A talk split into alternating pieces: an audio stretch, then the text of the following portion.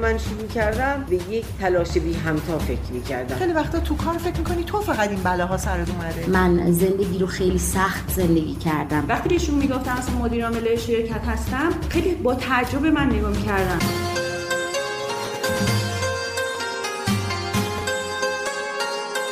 ایران بانو.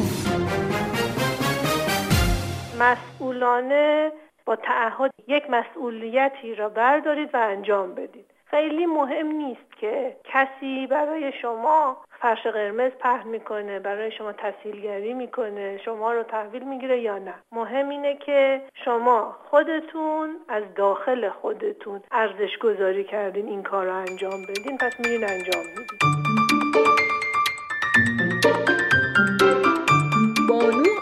خاچیکیان دانش آموخته مهندسی برق گرایش مخابرات. عضو انجمن آیتی و سازمان نظام سنفی رایانه‌ای تهران. از اعضای انجمن سنفی تولید کنندگان اسباب بازی کشور. عضو باهوش انجمن ملی زنان کارآفرین.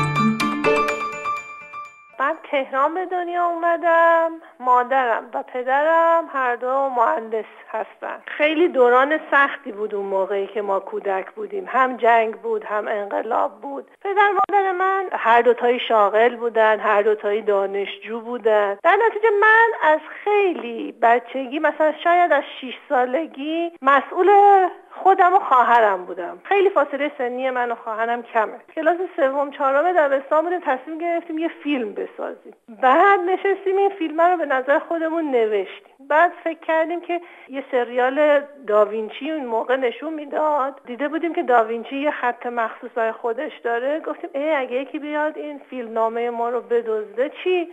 بیا اینو با رمزنگاری شده بنویسیم. بعد خلاصه اینو رمزنگاری شده هم نوشتیم و بعد رفتیم یخه پدر مادرم رو گرفتیم که الا للا شما باید بیاین یه دوربین برای ما تهیه کنین که ما این فیلم رو بسازیم. حالا اون بیچاره هی اومدن گفتم بابا اون موقع این الان نبود که دوربین همه موبایل داشته باشن و یه چیز عادی باشه. در نتیجه اون موقع خیلی پدر مادر من نشستن ما رو راضی کردن که بابا جون ولش کن. حالا این فیلم نامه رو نوشتین دیگه فیلمش رو نسازین.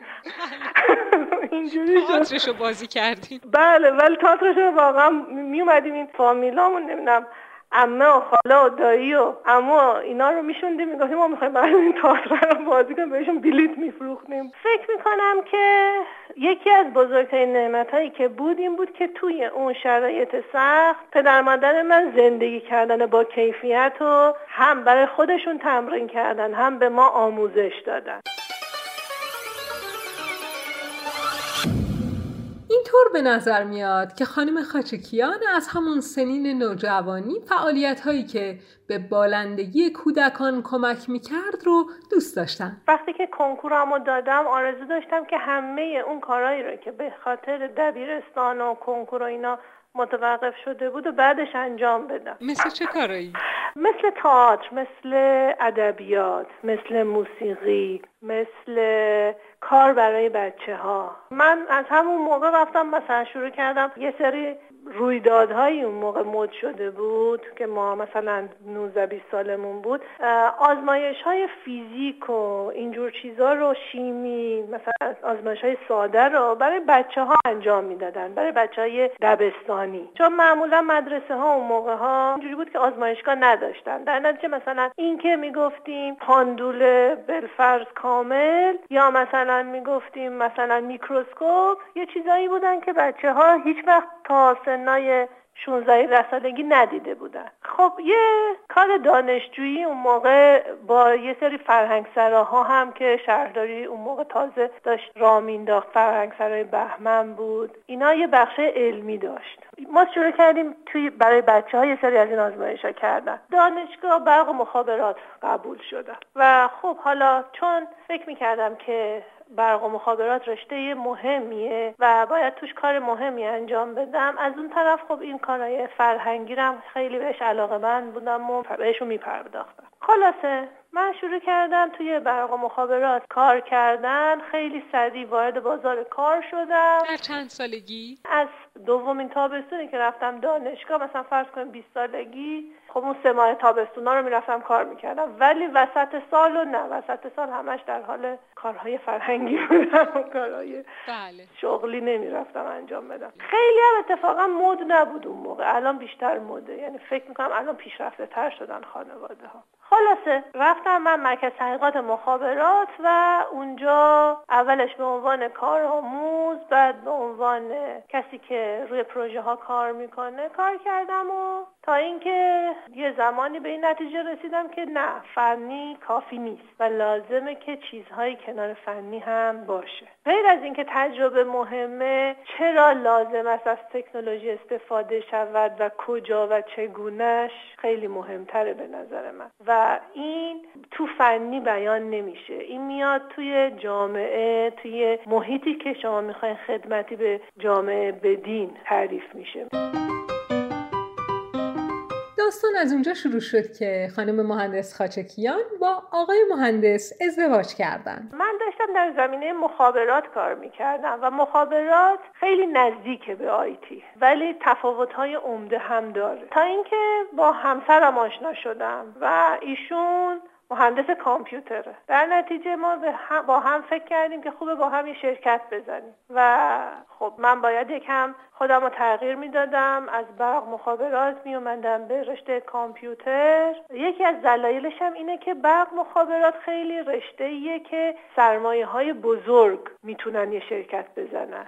ولی کامپیوتر با سرمایه کوچیکم میشه توش وارد کارآفرینی شد. خیلی علاقه من بودیم که شرکت بزنیم و این شرکتی هم که زدیم با تخصص زیرساخت های شبکه های کامپیوتری بود. یعنی یه چیزی بین مخابرات و کامپیوتر. منتها خب من بیشتر رفتم به سمت مدیریت و همسرم رفت بیشتر به سمت فنی. و الان شرکت ما نزدیک 14 ساله که وجود داره. چه می‌کنید در شرکت سکر خانم؟ چیزی تولید می‌کنید یا خدمتی ارائه می‌دید؟ خدماتی که مثلا الان دولت الکترونیک به مردم میده. یا مثلا خدماتی که الان مدرسه ها به وسیله به بچه ها درس میدن. خب اینا همشون بر پایه یک سری ابزارها فرایندها مهارتها و سطحی از خدمات آیتی تعریف میشن. یعنی اگر مثلا هممون تجربه کردیم دیگه مثلا میریم سایت X می‌خوایم یک ثبت نامی انجام بدیم. این سایت بالا نیست. یا مثلا وسطش اطلاعاتمون میپره. این یعنی چی؟ یعنی اینکه خدمات خوب ارائه نشده. سطح سرویس رو نتونسته با کیفیت ارائه بده. پس ما یک شرکتی هستیم که برای جاهای مختلف این خدمات را کمک می‌کنیم راه اندازی کنن. یا کمک می‌کنیم داشته باشن داشتن دانش در هر کاری. خودش بخشی از سرمایه اولیه برای شروع اون کار به حساب میاد. والا روز اول که ما وارد کار شدیم دو نفر بودیم دیگه من و همسرم. دوتایی با هم یه دونه کامپیوتر داشتیم و با همون یه دونه کامپیوتر کارمون رو انجام می‌دادیم. منتها قبلش هر دوتاییمون خیلی زیاد مطالعه داشتیم و جاهای غیر از کار شخصیمون کار کرده بودیم. یه چیزی که خیلی مهمه تجربه کار داشتن قبل از زدن شرکته ثبت یه شرکت اصلا از لحاظ قانونی و اینها کار عجیبی نیست. مهم اینه که شما بدونین چرا می‌خواین این کار رو انجام بدین و این چه مشکلی از جامعه داره حل می‌کنه یا چه مشکلی از خودتون رو داره حل می‌کنه. پشتوانه مالی ما تقریبا خیلی کم داشتیم. ولی همین سرمایه‌ای که میگن سرمایه دانشی و سرمایه اعتباری و سرمایه ارتباطی رو داشتیم. خانم خاچکیان از با توجه به اینکه دنیای فناوری اطلاعات گسترده است و در این سالها بازار کار در بخش‌های مختلف فراش فراهم هست طی سالهای اخیر به این فکر نکردید که طرح توسعه ایجاد کنید یا تغییری در خدماتی که ارائه می‌دید ایجاد کنید که افراد بیشتری مخاطب شما باشند والا چرا؟ وقتی که پسر من به دنیا اومد من خیلی مشتاق شدم بدونم که در دنیا برای آموزش چیکار انجام میدن و چه مقداریش در ایران وجود داره یا قابل دسترسی پذیر کردنه. برای همین ما دو تا پلتفرم ایجاد کردیم. یک پلتفرم برای کودکان و یک پلتفرم برای مطالعه. چون به نظر ما یعنی شرکت ما به این شکل هست که تا ما مطالعه نکنیم تا در مورد چیزی حرف نزنیم نیندیشیم نمی‌تونیم توش توسعه پیدا کنیم. و از طرف دیگه حالا هم بچه من و هم همه بچه ها در واقع قرار یک چیزی از ما تحویل بگیرن و این چیز لازمه که با کیفیت و بالنده باشه. این وظیفه ما به عنوان پدر مادره. در نتیجه ما رفتیم گفتیم توامندی ما چی هست؟ گفتیم توانمندی ما در زمینه آیتی و این روش های نوین کسب و کار و پلتفرم ها هست. در نتیجه ما دو تا کسب و کار موازی با کسب و کار اصلیمون ایجاد کردیم. پنج سال پیش ما این پلتفرم مربوط به کودک رو ایجاد کردیم و تقریبا سه سال پیش هم در مورد مطالعه رو ایجاد کردیم نقد و بررسی کتاب. اون پلتفرمی که مربوط به کودکه در واقع ایدهش از اونجا اومد که ما می‌تونیم به کمک بازی کردن خیلی چیزا به بچه ها یاد بدیم و از طرف دیگه به وسیله آیتی اینو می‌تونیم همه جا ببریم. یعنی الان وقتی که ما مثلا یک معلمی قادر یه مسئله ای رو به بچه ها انتقال بده خب چرا به دورترین نقاط ایران انتقال نده. و وقتی که اینو می‌تونه با شیرینی انجام بده و با بازی انجام بده خب خیلی خوبه که اینگونه انجام بده تا به شکل عبوس. و یه چیزی هم که تو آموزش ها ما فکر می‌کنیم جاش خالیه و خوبه که پر بشه مهارت آموزیه. مهارت های زندگی هست مهارت های دستی هست مهارت های ورزشی هست یک مهارت های فکر کردن هست مهارت های حل مسئله هست. اینها به نظر ما از علم اگر مهمتر نباشه کم اهمیت تر نیست یه پلتفرم دیگه ای که در مورد مطالعه هست بعدا شکل گرفت بر اساس این تفکر که ما چقدر در کشور مطالعه داریم چقدر تنوع مطالعه داریم و آیا لازم این تغییر کنه یا نه. بنا به آمارهایی که وزارت ارشاد و بقیه ارگان ها میدن. عددها خیلی بعضی وقتا عجیب هست. یعنی ما می‌بینیم که سرانه مطالعه بسیار پایینه و از اون مهمتر سواد بسیار پایینه. ما به خاطر همون پلتفرم کودکمون یه سری دوره ها برای استانهای دور گذاشتیم شهرستانهای دور و اتفاقا بخشیش حضوری بود که من خودم رفتم. باورتون نمیشه که یک مثلا خانوم 16 ساله که مدرسه رو داره تموم می‌کنه قادر نبود کتاب شازده کوچولو رو بخونه یعنی روخونی کنه. پس ما فکر کردیم که این که در مورد زبان صحبت بشه روش کار بشه و آدم ها شروع کنن با زبان با ابزار زبان فکر کردن ایجاد مهارت کردن و در موردش نقد و بررسی کردن فعالیت بکنن با هم مکالمه بکنن مهمه. در نتیجه این پلتفرم مطالعه هم که عرض کردم راه اندازی کرد. و نیروهایی که کنار شما کار می‌کنن و این پلتفرم ها رو طراحی و اجرا می‌کنن همشون متخصصان رشته های آیتی و کامپیوتر یا برق و قدرت و برق و مخابرات و اینها هستن؟ شرکت ما اون بخشی که مربوط به آیتی هست نزدیک سی نفر پرسنل داره. ولی اون بخشی که مربوط به کتاب و نویسندگان هست یا مربوط به کودک هست توش انواع تخصص ها رو داریم. تخصص کودک تخصص